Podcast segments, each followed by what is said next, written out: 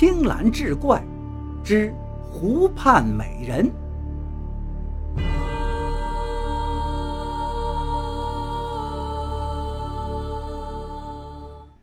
书接上回，三年后，古威在南方某地跑买卖，回来的途中被一伙土匪谋财害命，尸体绑上一块巨石，趁着夜色扔进了一条大河。次日清晨，一条体态优雅的白鱼游了过来，围着尸体转了七圈。竟然奇迹般的令古威起死回生。当古威艰难的睁开两眼，发现自己躺在一间石头房子里，眼前站着一位国色天香的美人。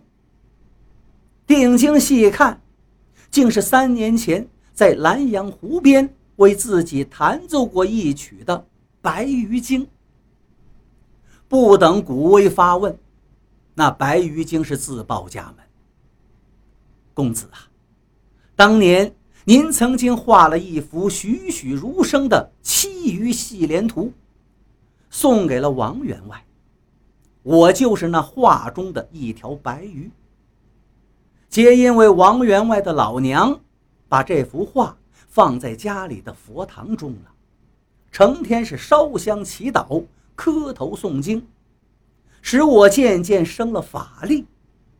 有一天晚上，我悄悄从画上溜下来，想要报答于您，于是来到兰阳湖边，为您弹奏了天上神曲。数日之后，当我再次来到湖畔，想要对您表明自己身份之时，却突然遭到你朋友张老三的暗算。得亏我躲闪及时。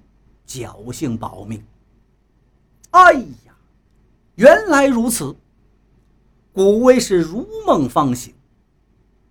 白玉京继续道：“因为被那张老三破了法术，我没办法再回到画里，只得到水界生活。半年前辗转来到此地安家了，却不曾想今日与公子再遇。”古威长叹一声：“唉，我这是往南方做买卖，遭遇了土匪劫道，被谋财害命，沉尸河底。多亏遇到娘子你呀！”白鱼精莞尔一笑：“公子不必客套，我本是你笔下的一条白鱼，是你给了我生命，我理应报答。敢问姑娘芳名？”我叫白玉净，公子，请您稍等片刻。姑娘说着，一转身就不见了。不多时，当她返回的时候，双手端着一个墨绿色的玉碗，碗中清水悠悠。这白玉净呢，把玉碗放在桌子上，笑吟吟的从头上拔下一只凤头钗。插入水中，轻轻摇动了七下。只见碗里的清水极有规律地晃动着，之后渐渐平静，竟化作了一面清晰无比的镜子。镜子中慢慢出现了古威再熟悉不过的蓝阳湖，接着出现了一个农家院落。两位白发苍苍的老者坐在院里的藤椅上唠着家常。境外的古威看得激动的说不出话，正是自己的爹娘吗？紧接着，一位身材瘦削的中年男子挑着两捆柴火，满头大汗的走进院里。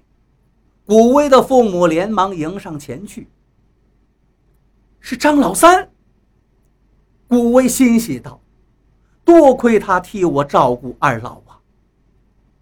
白玉净此时走上前，握住古威的手道：“公子，千万不要松手。”古威依言从事，只觉得身体陡然轻飘如絮，脚下一阵疾风大作，他竟跟白玉镜御风而行，径直飞向了水镜之中，飞向那熟悉的农家小院。